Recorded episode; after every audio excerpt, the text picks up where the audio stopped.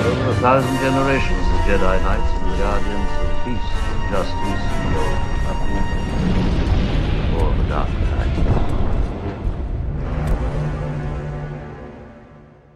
Welcome back to A People's History of the Old Republic. Last time we led the Wookiees in rebellion against their slavers on Kashyyyk. We had to switch things up to complete the Geno Haradan quest and completed Mission Vao's loyalty quest.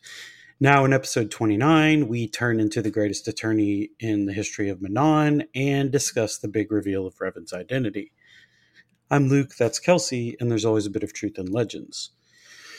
But real quick, um, recently I was lucky enough to be a guest on Podside Picnic, a podcast that explores science fiction, and the episode went live earlier this week. We talked about Star Wars, the Knights of the Republic games, and the origins of this podcast. Uh, thanks again to friends of the show, Connor and Pete, for having me on. If you want to check it out, you can find Podside Picnic on SoundCloud or wherever you listen to podcasts and look for episode 32. So, Knights of the Old Republic, Part 7 The Duel on Manaan and the Big Reveal. When we last left our heroes, they had just arrived back on Manaan after a whirlwind trip around the galaxy, freeing the Wookiees, completing the Geno Haradan side quest, and tying up a few other loose ends. It began with Revan, Freyr, and Zalbar leading a Wookiee uprising against the Czerka slavers and their allies on Kashyyyk. The group then landed on Manaan and picked up the Geno Haradan quest from Hulas before departing for Kashyyyk, Dantooine, Tatooine, Manaan, Tatooine, and back to Manaan to get back on track. During those stops, Revan and his companions took out the hierarchy of the Geno Haradan. Mission got some much needed closure on her brother, and we took up the Great Hunt 37 years later. As we pick up the story, Revan, Jolee, Bindo, and Juhani are heading toward the Sith base because we need to help Roland Wann retrieve the memory files of a Republic submersible probe droid captured by the Sith. In exchange, Roland has agreed to give Revan and his companions everything he knows about the star map on Manaan, including its location. Before we can infiltrate the base, however, Revan is waylaid by side quests. The first is a Selkath named Nilko Boas, who is very eager to learn why the Republic has been hiring so many mercenaries recently. Nilko is eager to protect the ecosystem of Manaan and worries that a change in Republic policy might mean bad news for the world's expansive oceans. Shout out to the climate strike. Throughout history, the Selkath were strident environmentalists who worked to preserve the oceans and keep them free from pollution through severe punishments for violators up to and including death. Maintaining the fragile balance was even more difficult during the Jedi Civil War because the Selkath sought to maintain neutrality between the Republic and Sith to sell to both sides. Revan accepts Nilko's quest because it also requires us to visit the Sith base, and we might as well pick up all the missions we need on the way. Before entering the Sith base, however, we need to begin to get acquainted with the Manaan justice system as we complete Jolee Bindo's companion loyalty quest. After the story of Andor Vex, Jolee opens up more to Revan about his past life with the Jedi, the tragic tale of his wife slash apprentice Nayama and her fall to the dark side during the Great Sith War, and his split from the Jedi Order. Bindo also talked about his exploits as the Robin Hood of blockade runners in the Uqaeda system, and even says that Revan reminds him of Nomi Sunrider. What do any of Jolee's stories have to do with his loyalty quest? Absolutely nothing. Revan's actions in Sunry versus Ahto City, the Ahto City Authority, as the case was styled, because of course they had it styled like a case name, are meant to present the player with a series of moral and ethical gray areas that the player must navigate to reach a sometimes unsatisfying conclusion. We don't even have a canonical ending for the quest because there are no light dark alignment shifts for zealous representation of Sunry during the trial. The trouble begins when Jolee encounters Elora on Manaan. Elora is Sunry's wife, and she begs Bindo to help in any way possible because Sunry has been charged with the murder of a woman named Alasa. Thus, it's up to Revan and Jolee to investigate Alasa's death and serve as Sunry's defense attorney. Why is Revan permitted to be named an arbiter despite not going to law school or ever participating or ever practicing law that we know of? And the answer, according to Judge Shelkar, is that Revan is a Jedi, which is honestly one of the better reasons given to allow a layperson to serve as an attorney in a fictional setting, if we're being honest. It's good to get the trial out of the way early because if you wait too long, Sunry loses the case and is sentenced to death. However, Revan and Jolee begin their investigation before it comes to that. They interview Sunry, Elora, and four individuals with knowledge of the events, along with an investigation of the crime scene. The story the trial tells is actually interesting, which makes it all the more frustrating that it is hidden behind so much monotonous running back and forth to get the parties to really admit what they know. As the investigation unfolds, the real story becomes clear. Sunri is a beloved war hero who was seriously injured during the Great Sith War and received the Hero's Cross, the Republic's highest military honor for his bravery. After the war, he became a spy for the Republic, married Elora, and by the time of the Jedi Civil War was stationed on Manaan. Alasa is an informant who Sunry was attempting to extract info from who turned up dead at the visitor's hotel with Sunry's hero's cross on her body. Revan learns all of this from dialogue with Sunry and Elora, but a Pazaak player named Gonto Vass says that Sunry and Alasa were carrying on an affair, which changes everything. After being confronted about the affair, Sunry decides to be honest. He was having an affair with Alasa and went to the visitor's hotel to end it, but when he found out she was a Sith spy, shot her in the back and fled to the Republic embassy to cover up the crime. Unfortunately, surveillance cameras from the visitor's hotel recorded the crime, and Ignis, the hotel's owner, saw Sunry flee after hearing the blaster fire. Worse still, Firith Meh, another Pazaak player saw Alasa carrying a lightsaber hidden under her cloak, which means she was also a Dark Jedi.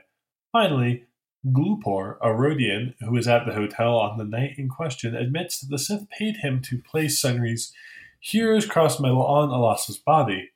Sunry later says that at the time his medal went missing, he believed it had simply been misplaced, but that Alasa had ample opportunity to steal it.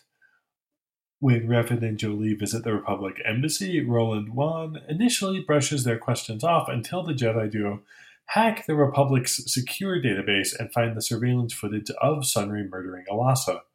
After they admit to hacking the database, Roland will act offended that Revan and Jolee violated the law, but says he won't report the crime if they keep quiet about the footage.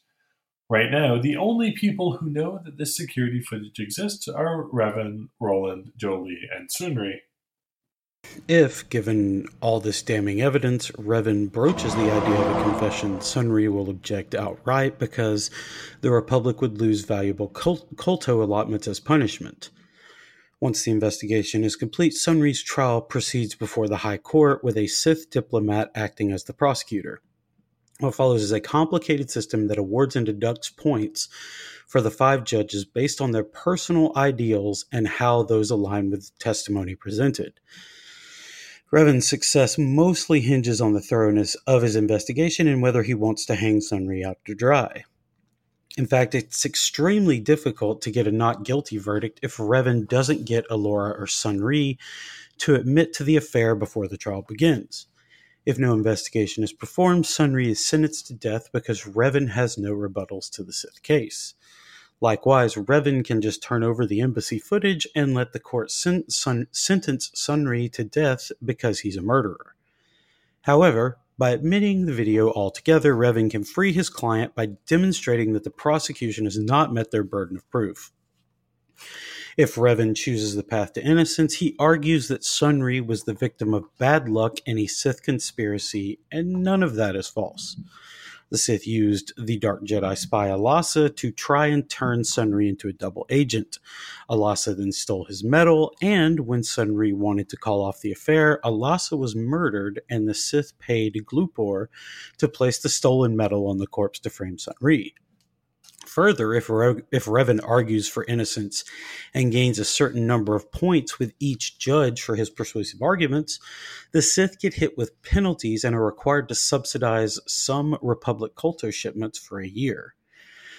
Now the moral gray area becomes clear. Revan can tell the truth about the security footage and have a former war hero die, and the Republic will lose Kolto shipments, even though that war hero is guilty of a crime. Or Revan can overlook the tapes, win Sunry's innocence, and increase Republic Kolto shipments at the expense of the Sith. Regardless of the outcome, Jolee Bindo is fully loyal to Revan, though he's conflicted about the outcome of the trial and the fact that his former friend is a murderer. Later, in Ahto City Central near the High Court, Revan meets another Selkath named Shalis, who is worried about some missing Selkath younglings, including his daughter. Shalis asks the group for help because no one else will, and he's desperate. Revan offers to help, and the subsequent investigation reveals that an Erdonian mercenary was paid by the Sith to lure kids into their base and leave them there. The group heads back over to Shalis, who asks Revan to break into the Sith base to find word on his daughter and the other kids. Technically, we've been to the Sith base once, but that was just using the landing platform to kill a guy for the Geno Haradan. Now we're infiltrating the base proper. We use a key card like we did the last time because we're not torturing any more prisoners for info, which is how you can obtain the passphrase. The base is crawling with red armored Sith elite troopers, officers, and dark Jedi, but they're no match for Revan and his battle hardened companions. When the group arrives in the barracks, they encounter a dark Jedi master who says that Lord Malak was most displeased, blah blah blah. It's familiar song and dance by now. Not only is this master a little tougher, he's also the head of all Sith operations on Manaan and is flanked by a couple of Selkath apprentices. It would seem we're getting closer to an answer as to those missing kids. The Dark Jedi Master is a formidable opponent, but in the end he dies like all the rest, and the Selkath apprentices could not be reasoned with.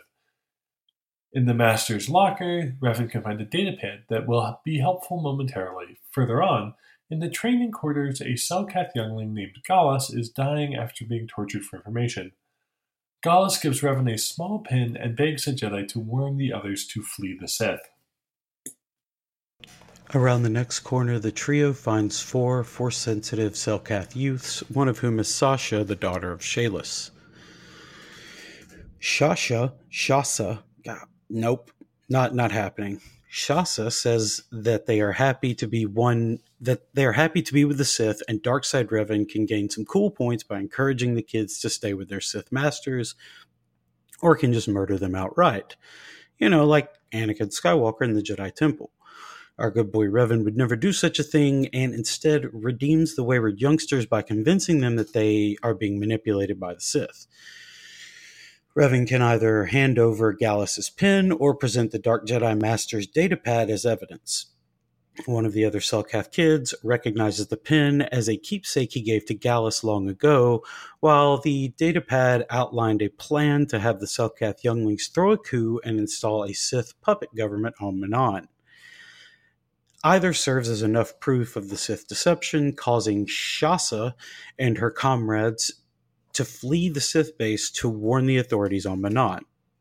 Revan, Jolee, and Juhani then move across the base and find the recovered Republic submersible. They grab the memory core and head for the exits, running into Commander Gran and a bunch of droids who all die in a hail of force lightning, thrown lightsabers, and force disabled droid it's fun that we get to use a force ability that Master Arca mentioned and displays in ta- mentioned and displayed in Tales of the Jedi.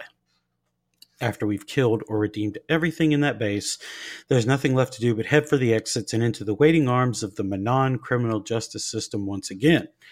As the group is leaving, they are arrested and hauled before the High Court to be tried for murder, breaking and entering, etc., etc. We don't know all the basics of Selkath law, but it seems odd that the trial would proceed before their version of the Supreme Court, and that the court can uh, sentence Revan to death without appeal. Even the U.S. judicial system isn't that crooked yet. But we're being we're not being facetious either. The court will sentence Revan to death if he doesn't give evidence of the Sith kidnapping plot to the group's comically inept, publicly appointed arbiter, Boalas, or replace Boalas as arbiter. Normally, attorneys say that people who represent themselves have fools for clients, but in this case, it's far better than sticking with Boalas. While he means well, he's timid, and if Revan doesn't stop him first, will eventually resort to an insanity defense, prompting Revan to take up his own defense.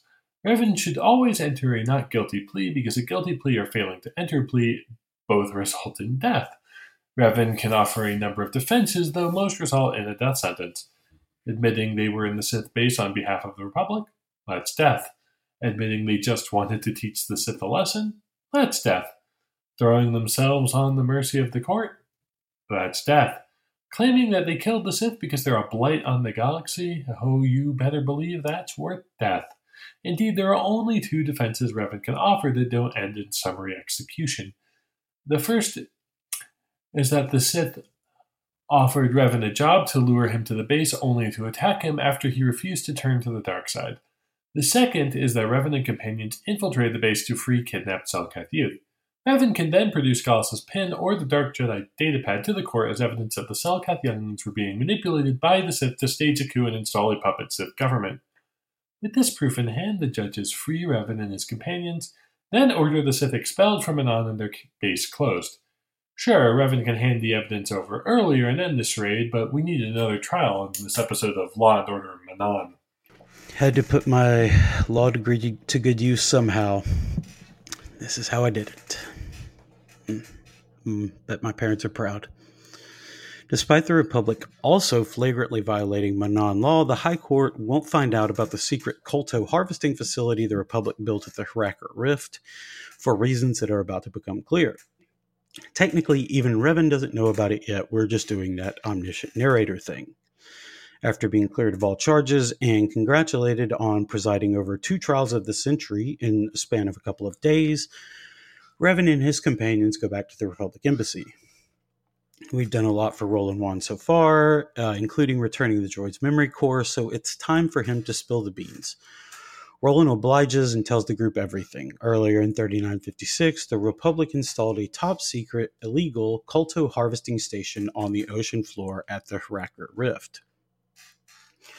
The Republic did this with the permission and the help of some Selkath who believed that if the Sith won the Jedi Civil War, it would be very bad for all involved.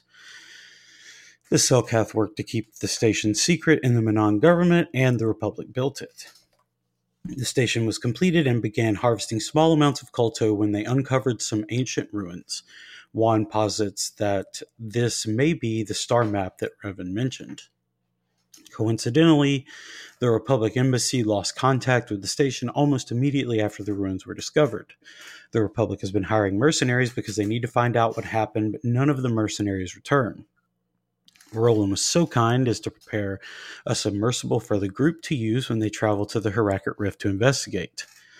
Before they descend, the trio heads back to Noko Boas to answer his questions about the Republic hiring mercenaries. Carth seems opposed to this as he believes it's spying on the Republic, which it is, but if he hadn't noticed, the Republic isn't doing too well in terms of policing itself, a point that Bastila Shan makes and Revan seconds.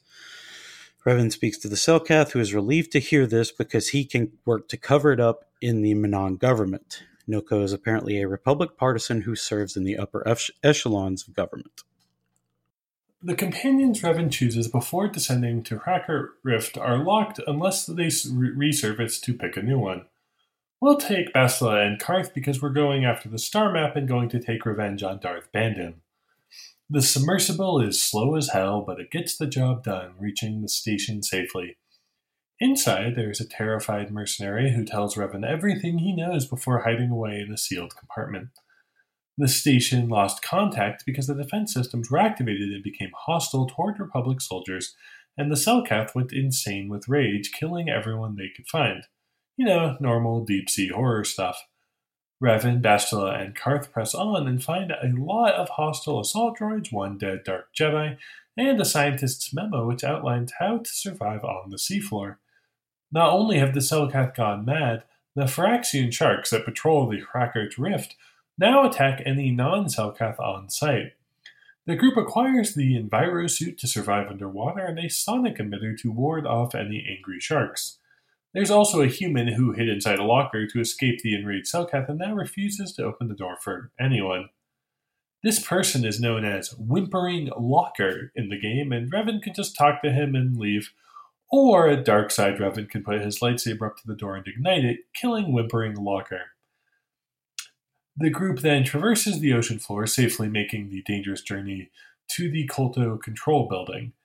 If Revan is not carrying a sonic emitter, the Firaxan sharks eat him and the game ends, but that's not the case here. After removing their exosuits, the group finds out Kolto control isn't much safer. They encounter two human scientists who are protected inside a force field and start the decompression process, which would kill Revan, Bastila, and Carth. Revan has 60 seconds to use computer spikes to shut down the decompression, or they die and the game ends. Revan also shuts the force field down from the computer terminal and decides to have a chat with the two humans. Sammy and Kona apologize profusely and explain that they were just scared because they saw Feral Sel- Selkath tear their friends apart and the force field was the only thing protecting them. Revan lets it slide and the pair begin explaining what happened to drive all the Selkath mad and make the sharks attack. According to Sammy and Kona, some workers were out on were out on the rift some workers were out on the rift when a giant Firaxan shark, larger than a Republic sub, rose from the depths and let out a telepathic scream of some kind. Both Sammy and Kona heard it, and it caused the Selkath and the sharks to go into a frenzy, killing everyone and trying to destroy the entire station. It is reasoned that this giant Firaxan shark is so big because it resides in the Hrakert Rift, which appears to be the source of all kolto on the planet the station appears to have infringed on the shark's territory, and she sent her offspring, the sharks and the Selkath, to destroy it. That is why the Selkath dubbed the giant shark the progenitor, and she stands between Revan and the star map. There appear to be two solutions to the problem. Kona suggests that Revan can unleash a lethal dose of, sh- of a shark toxin that will kill the progenitor, but also have unknown ecological consequences since the planet is entirely ocean. Whereas Sammy suggests that the problem seems to have been caused by the activation of the harvesting equipment. So, if Revan destroys the Kolto harvesting machinery, that should cause the progenitor to retreat outside the obvious moral and ecological questions that murdering the progenitor would cause, there's also no good reason to do it in the game. Once Revan is hauled back to the surface, or once Revan returns to the surface, he's hauled back into court and is exiled from Manaan for his crimes. However, destroying the machinery and pres- preserving the progenitor and the fragile rift ecosystem gains Revan more XP and the thanks of the Selkath. It's also the obvious light side choice because we aren't going to murder the giant shark that birthed all life on Manaan. The gang destroy the kolto harvesting machine by blowing it up with fuel tanks, which causes the progenitor to once again descend into the depths, clearing the way to the star map. This is the point in the game where we are going to create a new save file, because leaving Manaan after fighting the fourth star map locks out certain side quests and NPCs, which we will discuss momentarily. New save in hand, it's time to step out onto the Hrakert Rift. The star map sits all alone on the ocean floor at the edge of the ridge that drops off bottomless depths of the Hrakert Rift. There's no temple, no computer to haggle with, and no indication of the Rakatan Infinite Empire other than the star map. Despite lacking protection and sitting on the bottom seafloor for some 30,000 years, the star map opens. With data from the fourth star map in hand and the progenitor swimming peacefully in the distance, Revan, Bastila, and Carth return to Hrakert Station. On the way, Sammy and Kona thank the group for their help but say they will wait for a Republic rescue team. As the trio approaches their sub, they are confronted by Darth Bandon, wielding a red double bladed lightsaber flanked by two Dark Jedi. Lightsabers ignite in preparation for the duel, and that's probably the time Carth realized he brought a blaster to a laser sword fight. Revan recognizes Bandon as the jerk who killed Trask Ulgo and vows to avenge his death. A fierce lightsaber duel that also involved Carth and Nassi in some way ensued with Revan dealing the killing blow to Darth Bandon. Hopefully, someone erected a small monument in Hrakert Station that read, Here lies Darth Bandon. He died as he lived, a stupid name. After defeating Bandon, The group takes the sub up to the surface, where they're promptly arrested again. They are then brought before the five judges of the High Court to explain themselves and the large explosions. Lying or trying to force persuade the court gets Revan banned from Manaan, but if he tells the truth, he may be able to stay. Telling them about the Republic station, the destruction of the machinery, and the preservation of the progenitor ensures Revan's immediate release. A dark side Revan who killed the progenitor finds out that the Huxen also killed the Kolto, which is why you don't poison the habit of a precursor species. Character profile Darth Bandon. Hey, eh, better late than never, right? Though little is written of Bandon's life, we know that he was a Jedi Padawan prior to the Jedi Civil War, except that he didn't care too much for the Jedi Code. Bandon sought to give in to the powerful emotions like hatred and fear he always felt, and in 3959, 3958, he got the chance. When Darth Revan and Darth Malak returned to the galaxy and established a new Sith Empire, Bandon saw his opportunity and fled the Jedi for the rebuilt Sith Academy on Korriban. Finally able to give in to his base emotions, Bandon excelled and was soon considered a rising star by Darth Malak. In late 3957, Malak betrayed Darth Revan and assumed the mantle of Sith Master, choosing Bandon as his new Dark Lord of the Sith. In 3956, the newly christened Darth Bandon led the Sith boarding parties in a raid on the Endar Spire, attempting to capture Jedi Knight Bastila Shan. Though Bandon failed to catch Bastila, he confronted and killed Republic ensign Trask Ulgo, but that sacrifice prevented the capture of an amnesiac Revan. After the attack on the Endar Spire, Bandon continued his Jedi killing ways until he was recalled by his master to track Bastila's journey after the Ebon Hawk left Kashyyyk. Bandon chased down and confronted his quarry in Hrakert Station on Manaan, and that catches us up to his death at the hands of the same amnesiac Republic soldier he let get away on the Endar Spire. After his death, Bandon was beheaded by a group of Sith acolytes who preserved his head for hundreds of years using a big jar in Sith alchemy. Eh, it's like one of those heads on Futurama. The head eventually turned up on Alderaan, Trask Ulgo's homeworld. And uh, right now, this is as good a place as any to discuss uh, why we call both Sith, Sith masters and apprentices Dark Lords of the Sith. The answer is very simple. Dark, Ma- Dark Malak, Darth Malak is referred to as a Dark Lord of the Sith, while a Sith apprentice, as was Darth Vader. Also, the title of an arc of Tales of the Jedi is called Dark Lords of the Sith, and that's when both Exar Kun and Ulic Qel-Droma fall to the dark side. Now, lords there could also refer to Kun and Marka Ragnos, and we might be reading into in, we might be reading too much into this, but we're still going to do it. Us read too much into things? Never.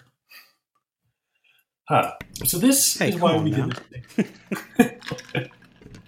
uh, so this is why we did a new save file earlier. Once the Ebon Hawk takes off, Dantooine is locked out because the attack on Dantooine is taking place at the same time as the events on Manaan. We will be able to finish any outstanding missions on Dantooine, which is good since we got all of them, but we also won't be able to talk with any of the Sith students re- redeemed on Korriban. Further, by going to Korriban last, we wouldn't be able to complete Carth's companion loyalty quest with his son Dustil.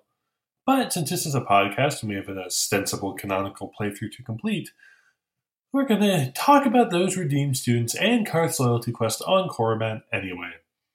Certain question options with companions lock here too. Obviously, there's Carth's missions, as we said, but the HK 47 repair mission, which restores parts of his memory core, also locks.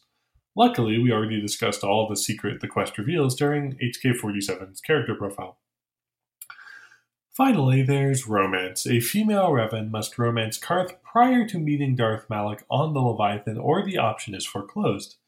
In addition to opening up about his past and his loyalty quest, Lady Revan gets additional dialogue options where she can indicate an interest in Onasi, and where he can flirtatiously say he's going to take Revan over his knee and teach her a lesson, so Carth is confirmed to like it a little rough. No judgment here. Finally, after passing 11 dialogue checks, finding 3 star maps, and Carth saying he doesn't feel like talking about it 25 times, or more. He says it a lot. Carth and Revan confess their love for one another. A male Revan must likewise confess his love to Bastila before being captured by the Leviathan. After many discussions and helping Shan come to terms with her mother, Revan and Bastila both admit they have feelings for one another. Bastila is worried that giving in to their feelings will lead to darkness, but also wants to give in to her passion for Revan, and the two kiss in the Ebon Hawk. Bastila, fearing she had violated the Jedi Code, fled from Revan, and the two haven't spoken since. We will go into greater depth about both these romances and others at the Temple of the. That's where everybody falls in love here, apparently. The Ebon Hawk departs from docking bay 26C on Manaan and jumps to hyperspace headed for the Sith capital Korriban and the fifth star map. Little do they know, the Sith have set a trap and are lying in wait along the Ebon Hawk's hyperspace route. When the ship was in range, the Sith sprung their trap, activating activating the Leviathan's interdictor field and violently ripping the Ebon Hawk from hyperspace. The sudden jolt raised alarms aboard the light freighter, but there was no time to escape as the Leviathan's overpowering tractor beam captured them immediately. All 10 members of the Ebon Hawk's crew gather on the ship's main hold to discuss their dire situation. Onasi notes that the ship pulling them in is the flagship of his mentor, of his former mentor, now mortal enemy, Admiral Saul Karath. The predicament seems dire, but Bastila suggests using information asymmetry to their advantage. The Sith don't know who's aboard and are really only interested in Bastila, Carth, and Revan anyway. Thus, when the Sith board and take everyone prisoner, one of the companions will be detained separately from the others and use their special talents to escape. However, Zaalbar is unavailable because a Wookiee would be far too conspicuous, and Revan, Carth and Bastila are out because they will be watched too closely. Instead, one of the other six companions must be chosen to free the others based on their unique skill sets. T3M4 has a backup memory unit so that he can sh- he can reboot and continue the mission after the Sith do a memory wipe and leave him for scrap. Jolee Bindo is an unassuming elderly human who can use Jedi mind tricks and force persuasion to get free of his jailers and find the others. Juhani is the exception here in that she isn't detained by the Sith, but instead uses her force camouflage ability to make herself nearly invisible and hide from the Sith troopers before infiltrating the Leviathan stealthily. HK47 also has a backup memory unit, so he can shut down so he can shut down and be taken to the ship for reprogramming before rebooting and finishing the mission. Canderous Ordo will use special healing implants to survive a self inflicted grenade wound, allowing him to play dead until the Sith move his body to the morgue. From there, he can complete the mission. And finally, Mission Vao is an expert at picking locks, and the Sith will let their guard down because she's just a kid. There's no canonical choice, so we're going to go with Mission mostly for how she treats the guards. Location profile The Leviathan. Originally built by Republic Sienar Systems, sometime probably between 3962 and 3958, the Leviathan was an interdictor class capital ship Apparently, the Leviathan was the only ship of its class to come off the Corellian production lines in spaceworthy condition. I don't have any additional context for that fact, but it's part of the history ship, so there you go. When it was completed, the Leviathan came equipped with advanced weaponry, enough space to carry 48 Sith starfighters, and an interdictor field generator capable of pulling ships out of hyperspace by creating small mass shadows. It's not as large or imposing as many of the capital ships, but the Leviathan got the job done. The reason for its less imposing size it was because it was built when the Republic shifted to much smaller capital ships to increase overall ship production to combat the Mandalorians and then to rebuild after Revan stole the Republic's fleet. That's why Bastila Shan captains a hammerhead cruiser and not a larger flagship. Despite its relatively small size, Leviathan didn't lack for firepower as its Twenty quad cannons were used to blast numerous worlds into submission. Admiral Saul Karath used the Leviathan as his flagship after its completion, and the ship fought for the Republic Navy until Karath's defection in early 3958. Once Karath switched sides, the Leviathan became Darth Malak's flagship, though Karath also served as the Sith fleet commander from the ship. Later, in 3958, Admiral Karath led the bombing of Telos 4 by the Sith fleet from the command deck of the Leviathan, successfully passing Darth Malak's loyalty test.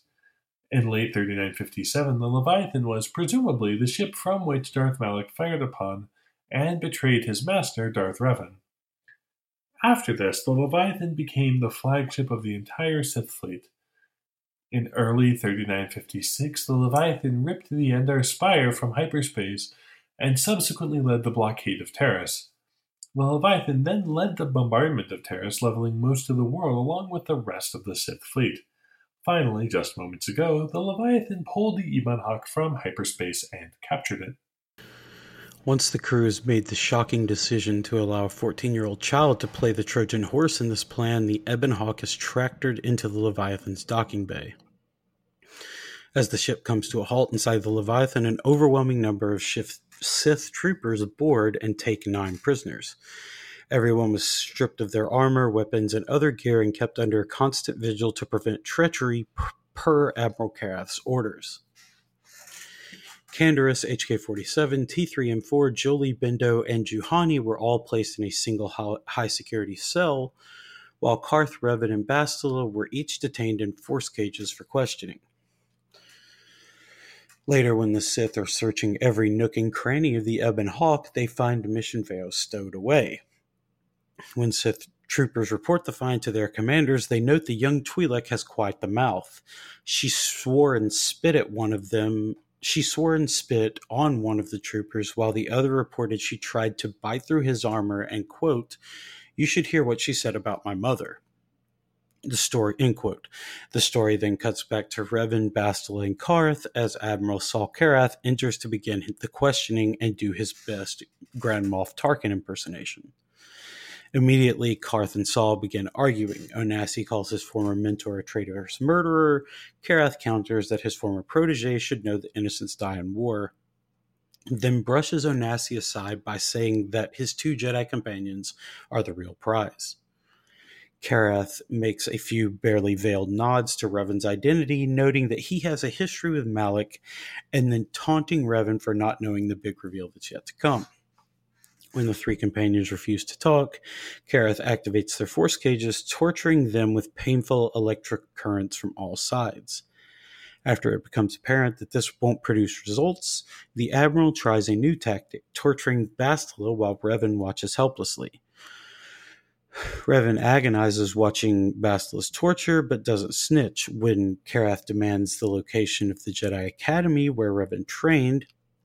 He replies that it's on Alderaan, but the deception doesn't fool Karath, who tortures Shan again. If the player is a female Revan, Carth is the one who is tortured, even if the two aren't romantically involved. Admiral Karath then reveals that the question about the Jedi Academy was a test because Lord Malak already knew its location on Dantooine and a detachment of the Sith fleet decimated it, leaving an empty graveyard. Bastila's torture continued as Revan looked on hopeless. In spite of the excruciating pain, Bastila begged Revan not to divulge anything. After Revan's repeated refusals, Karath again changed tactics and had the guards torture all three companions until each lost consciousness from the unending pain. Hours later, Revan regains consciousness, and there's bad news all around. Saul is a sadistic monster who would have tortured them no matter what. The Jedi Enclave on Dantooine was destroyed, and to make matters even worse, neither Bastila nor Revan felt a disturbance in the Force because the growing power of the dark side that is enshrouding them.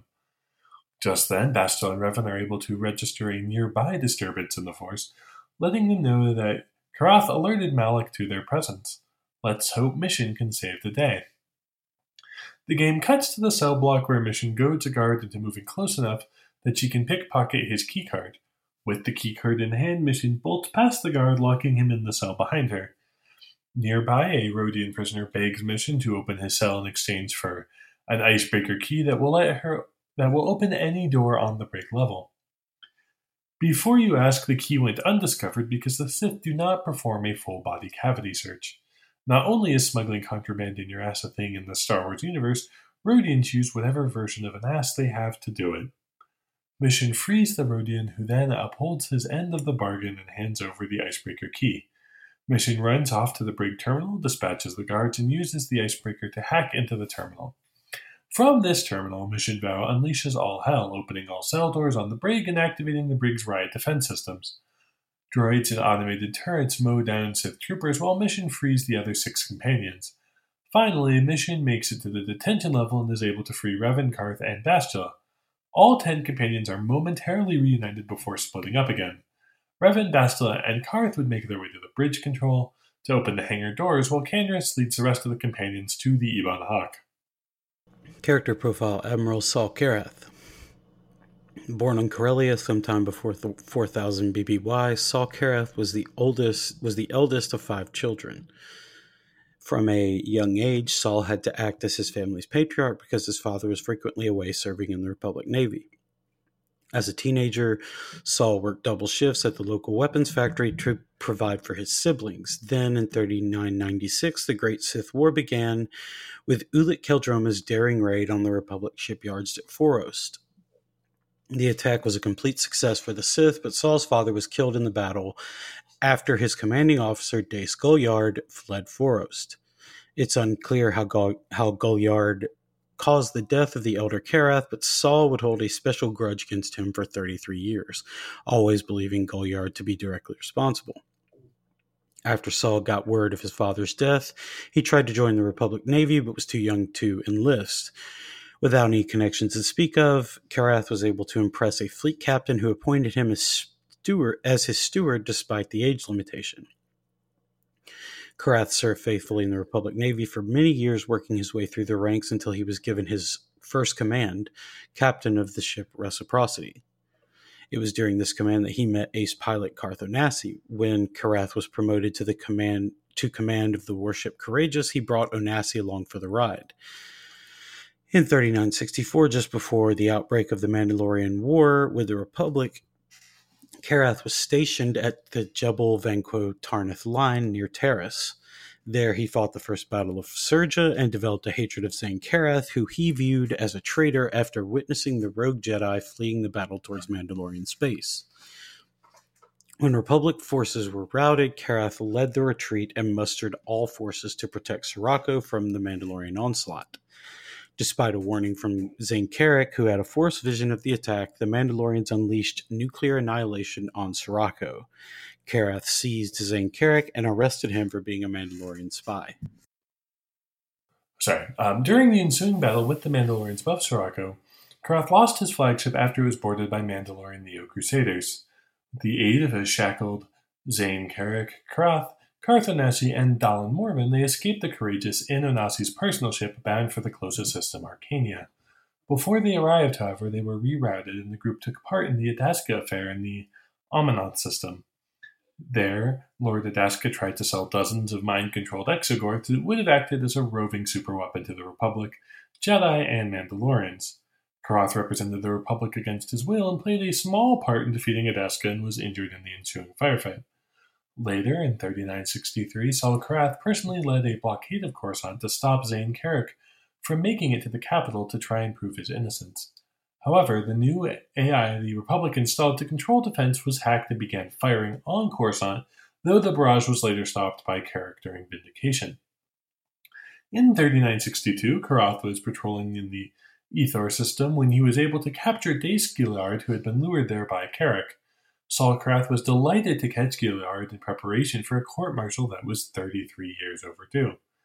Karath then fought with the Republic through the Mandalorian Wars and was promoted, but all was not well in 3960 when Revan and Malak took the remainder of the Republic fleet into the unknown regions after Malachor V.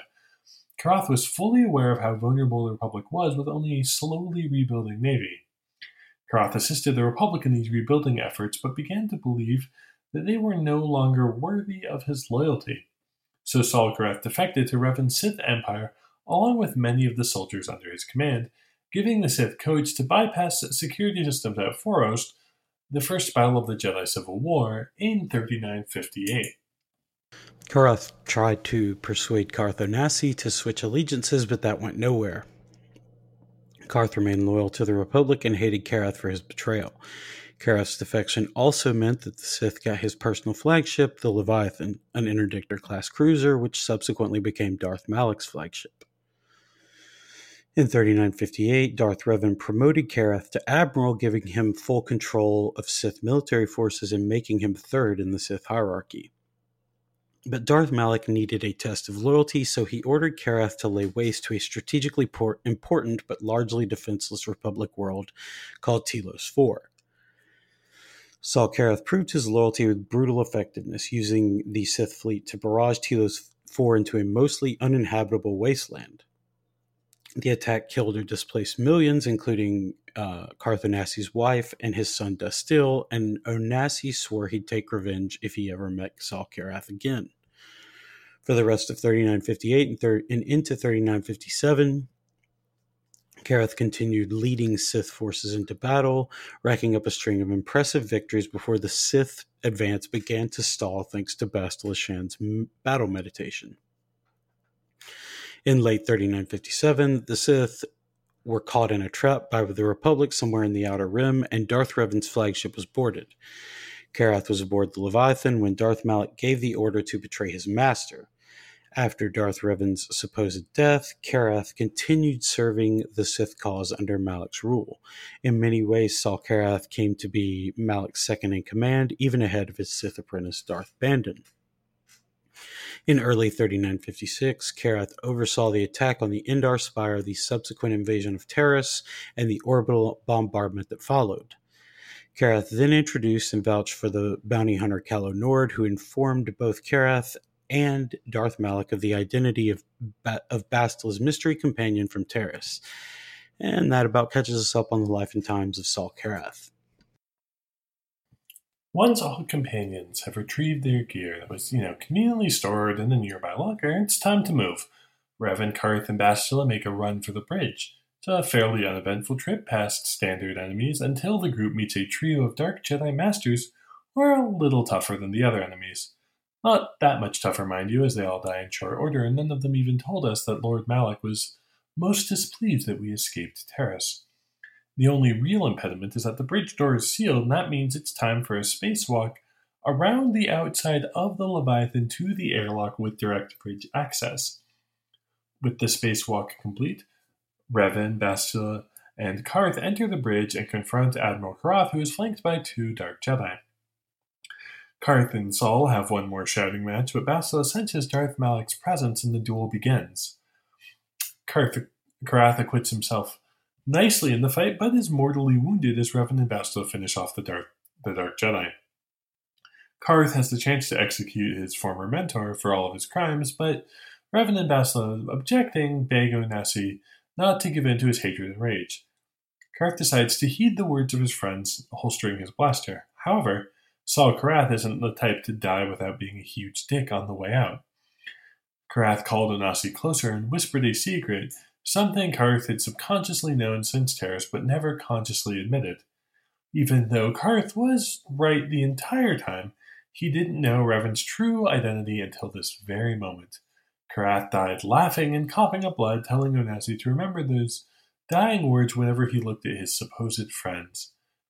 Carth is understandably a bit upset. Revan has no idea what's going on, but Bastila knows exactly what Karath said.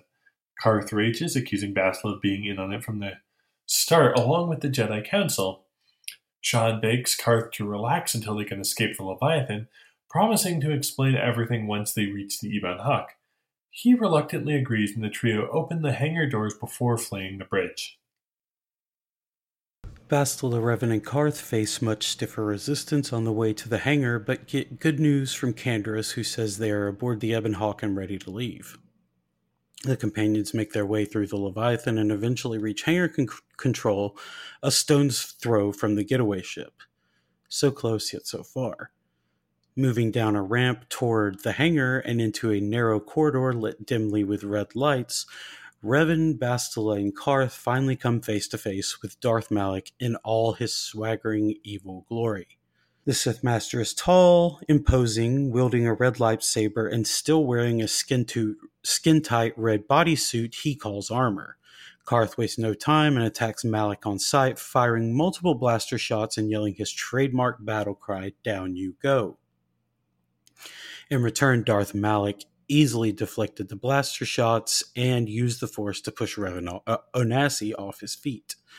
Malak cackles, his gravelly voice reverberating with a harsh electronic tone. The Sith Lord taunted his former master, mocking Revan because he had not yet realized the truth of who he once was. At, at long last, Darth Malak will put an end to this game and reveal the truth to, to this amnesiac Jedi. Quote, even the combined power of the Jedi Council couldn't keep you from your true identity couldn't keep your true identity buried forever, could it? Then, as if on cue, the amnesiac Revan ex- receives a vision through the Force, revealing the truth at last. The Jedi do not believe in killing their prisoners. No one deserves execution, no matter what their crimes. The Council would not normally accept an adult for training, but this is a special case. They say the Force can do terrible things to a mind. It can wipe away your memories and destroy your very identity. Tatooine. Kashyyyk. Manaan. Korriban. Revan visited each of these worlds searching for clues to reveal the hidden location of the Starforge. The lure of the dark side is difficult to resist. I fear this quest to find the Starforge could lead you down an all too familiar path. What greater weapon is there than to turn an enemy to your cause, to use their own knowledge against them?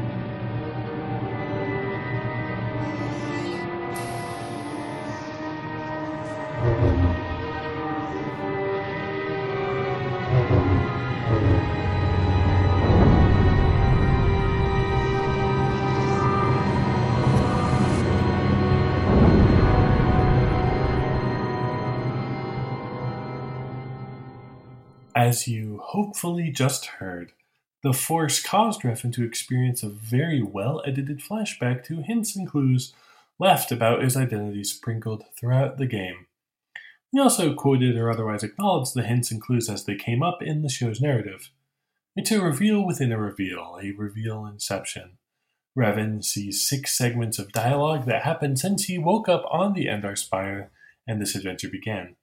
The first is on Dantooine, just outside the threshold of the Rakatan ruins, holding the first star map. Bastila stopped Revan before they entered and told him that the Jedi don't kill their prisoners because no one deserves execution no matter their crimes. The vision flashes to the Jedi Enclave during Revan's training, with Master Zhar Lestin emphasizing that the Jedi don't normally accept older students, but this was a special case. After crash landing on Taris, Carth Onasi cautioned a woozy and recently awakened Revan to look out for Dark Jedi because he's heard about the terrible things the Force can do to the mind. Rumor had it that the Force could be used to erase your memories and even destroy your very identity. It's not like the clues weren't there early and often.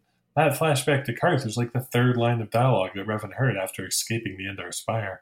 The Force next flashed to the visions Revan and Bastila experience before landing on each world. Over these four visions, Bastila narrates, saying Revan visited each of these worlds when seeking the Starforge, and then listing the planets. Revan's mind then flashes to his training, again flashes to his training on Dantooine. Master Vrook Lamar warned that the dark side is difficult to resist and worried that the mission for the Starforge could lead Revan down a familiar path. The vision returns to Bastila's dialogue outside the Dantooine star map ruin when she rhetorically asks Revan what greater weapon exists than turning an enemy and using their knowledge against them. Then rapid fire images appear of a star map opening and the fateful moment as Bastila and Darth Revan prepared to duel aboard his flagship, but were, inter- but were interrupted by Darth Malak's betrayal, which left Revan unconscious. Finally, see, we see the familiar Sith robes and mask of Darth Revan atop the Temple of the Ancients on Rakata Prime. As the camera pans around, Darth Revan removes his mask to reveal your character with the yellow eyes of a Sith Lord. Once the vision finished, Malak tells of the moment he betrayed and usurped his former master. Months earlier, in 3957, a Jedi strike team boarded Darth Revan's flagship and Malak saw his chance. He ordered his ships to fire on Revan's flagship, hopefully killing both his master and the Jedi sent to capture him. Malak then reveals to Revan that Bastila was on the strike force and Revan is, understandably, having some trust issues right about now. Shan confesses that she knew the whole time but was forbidden from talking by the Jedi Council who reprogrammed Revan's shattered mind. Bastila explains that they couldn't risk bringing his memories back as Revan because the old Dark Lord might show up too. However, the Dantooine Enclave Council also knew they needed Revan's knowledge to discover the power behind the seemingly infinite Sith fleet, so they programmed him as a blank slate Republic soldier under Bastila's command. Revan, still hurt and confused by all of this, asks why the Council chose Bastila, little realizing that their incredibly strong Force bond was forged when Shan chose to save the Dark Lord's life. Bastila pleads with Revan to understand. She thought that undertaking this mission would lead to his redemption, but Malak has had enough. The new Dark Lord is pleased that the Force brought them together again so that he could kill his old master in a lightsaber duel, just like the Sith Lords of old. Malak placed Bastila and Carth in force stasis and prepared to duel his own old master. The duel was fierce, with Darth Malak using his superior lightsaber skills, but Revan more than made up for it with his mastery of the Force, for it pouring Force lightning and lightsaber throws into his former apprentice. Once Malak is injured enough, he will use the he will use Force Whirlwind to delay Revan and flee deeper into the Leviathan's tunnels. Revan catches up quickly using Master Burst of Speed, and a second lightsaber duel ensues, with Revan again gaining the upper hand, only to be put in stasis by Malak, who is ready for the kill. However, Bastila appeared from the tunnels and block, blocked Malak's killing blow by throwing her yellow double bladed lightsaber. This is quite reminiscent of the lightsaber throw that saves her descendant, Satele Shan, in one of the Old Republic MMO cinematics. Despite being outmatched, Bastila drew Malak's attention, and Jedi dueled Sith as the blast doors closed and locked around them. Bastila sacrificed herself to save Revan and Carth, who fled to the Ebon Hawk and escaped the Leviathan. Revan and Carth will have a whole lot of explaining to do to the rest of the group, but that will have to wait for the next episode because we need to go in depth on the reveal. Side quests The Big Reveal. It probably seems strange we would focus so much on the reveal even though we've been making constant jokes about it and already spoiled it in episodes 14 and 20 and in every episode of our Knights of the Old Republic run so far. The reason is because despite our jokes, it's still the most important in moment, the most influential moment in the Star Wars expanded universe. Story. It's the second biggest reveal in the history of the Star Wars franchise, and even though the game is old enough to drive a car now, the reveal still blindsides new Knights of the Old Republic players to this day. Lead writer James Ohlen has stated that BioWare wanted to do a big reveal that was as shocking as Luke's parentage and empire, another in the long line of overt homages to the original trilogy films. Knights of the Old Republic's other lead writer, Drew Karpyshyn said he would he also drew inspiration from the 1999 thriller The Sixth Sense when it came to building up the reveal. Karpyshyn endeavored to leave a noticeable trail of clues that a small number of players would catch, but that most wouldn't notice until the game laid it all bare with the reveal. Developers knew that the reveal had to, absolutely had to, include the same face that the player chose during character creation and that they saw in every dialogue sense. The reveal was meant to shock the player and change the way they felt about their choices during gameplay, but for many it went even further, changing the way they viewed the entire Star Wars franchise. Sam Witwer, the voice of Darth Maul and the face and voice of Starkiller, aka Galen Marek, has stated that the reveal both surprised and intrigued him because it presented a character who was between the light and dark sides. Witwer is apparently such a fan of RPGs that he has played the West End game Star Wars tabletop game.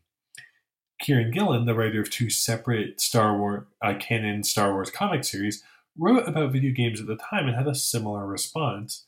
In his 2003 review, Gillen gave a perfect summation of the importance of the reveal and the game generally.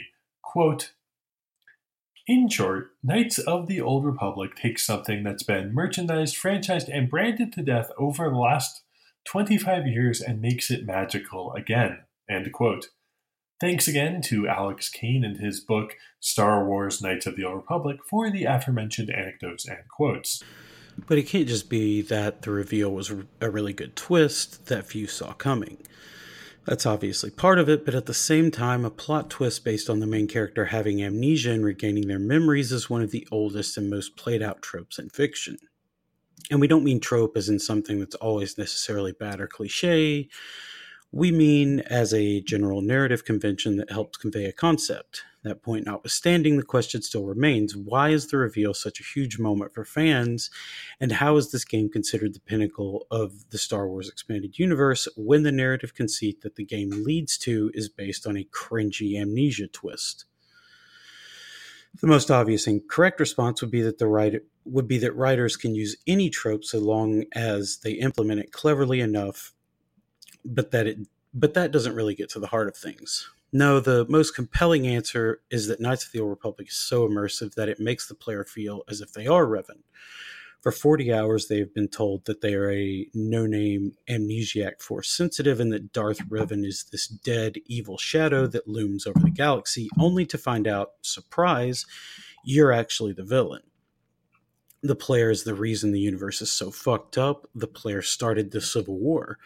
The player is a former Sith Lord who lost their memories, was saved by Bastila, and then mind wiped by a dollar store Jedi Council.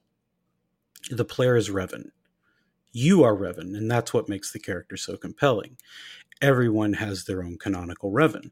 When we discuss when we discuss Revan on the show, you probably think back to the first Revan you used, whether the whether you chose a, a male mm-hmm. Revan, a female Revan, or a gender non-binary Revan. You think back to the time you experienced the reveal, and that's the thing. Even with us discussing a canonical playthrough, the name Revan is still just a, a vessel for your most memorable experiences in Knights of the Old Republic and the time you got to really explore and inhabit the Star Wars universe and do everything you'd always wanted to. That's why the re- reveal matters so much. That's also probably the reason a strict adaptation of Knights of the Old Republic wouldn't work as well as a film, though we know some kind of film adaptation is in the works. In April 2019, Kathleen Kennedy stated Lucasfilm was looking into the development of Knights of the Old Republic movies or TV shows, and in May 2019, BuzzFeed News reported that Disney and Lucasfilm hired Laeta Kalogridis, who is in the process of writing an official Knights of the Old Republic film. Would a strict adaptation work, though? Obviously, there are thrillers like The Sixth Sense that rely on a big twist and are memorable for that reason, but it may not work as well here, especially when it's already been revealed the reveal in Knights of the Republic works because you are Revan, and when the camera pans around that dark hood and mask on Rakata Prime, you see the face you chose. That kind of reveal would be incredibly difficult to pull off on the big screen with the same kind of emotional heft, though certainly not impossible. In fact, there would almost be something thrilling about a big screen Knights of the Republic film where a small part of the audience already knows the twist is coming.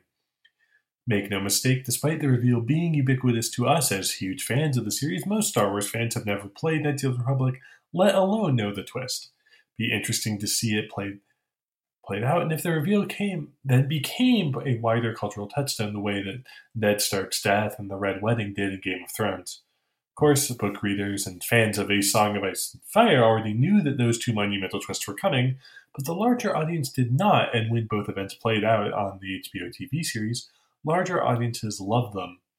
The reaction videos to Ned Stark's beheading from when the episode first aired are particularly great. Likewise, the Knights of the Old Republic reveal still shocks people who play the game for the first time in 2019. It's easy to imagine an enthusiastic reaction from the wider audience of fans to a well done reveal in a Knights of the Old Republic film. It'd have to be a really good twist to live up to the original, but then again, what if they actually did it? We'll leave you with that for this week. Thank you all for listening to a people's history of the Old Republic. Next time, we are traveling to Korriban, the heart of the Sith Empire, to search for the fifth star map, to find Carth's son Dustil, to redeem a bunch of wayward Jedi, and maybe even chat with an ancient Sith Lord. We'll also talk about the destruction of Dantooine and probably visit the Yavin Station, which was added to the game via downloadable content. Please rate, comment, and subscribe to KOTOR on Apple, Google, or wherever else you listen to podcasts. Thank you for the five star ratings on iTunes. Ratings and comments help the show, and we really appreciate them. You can follow us on Twitter at KOTORPod or email us at KOTORPodcast at gmail.com. Send us questions and comments, and we will answer them on the show. I'm at AthertonKD on Twitter. I'm at Lucas Amazing on Twitter. I will try not to end on a question next time. Thank you again, and may the force be with you.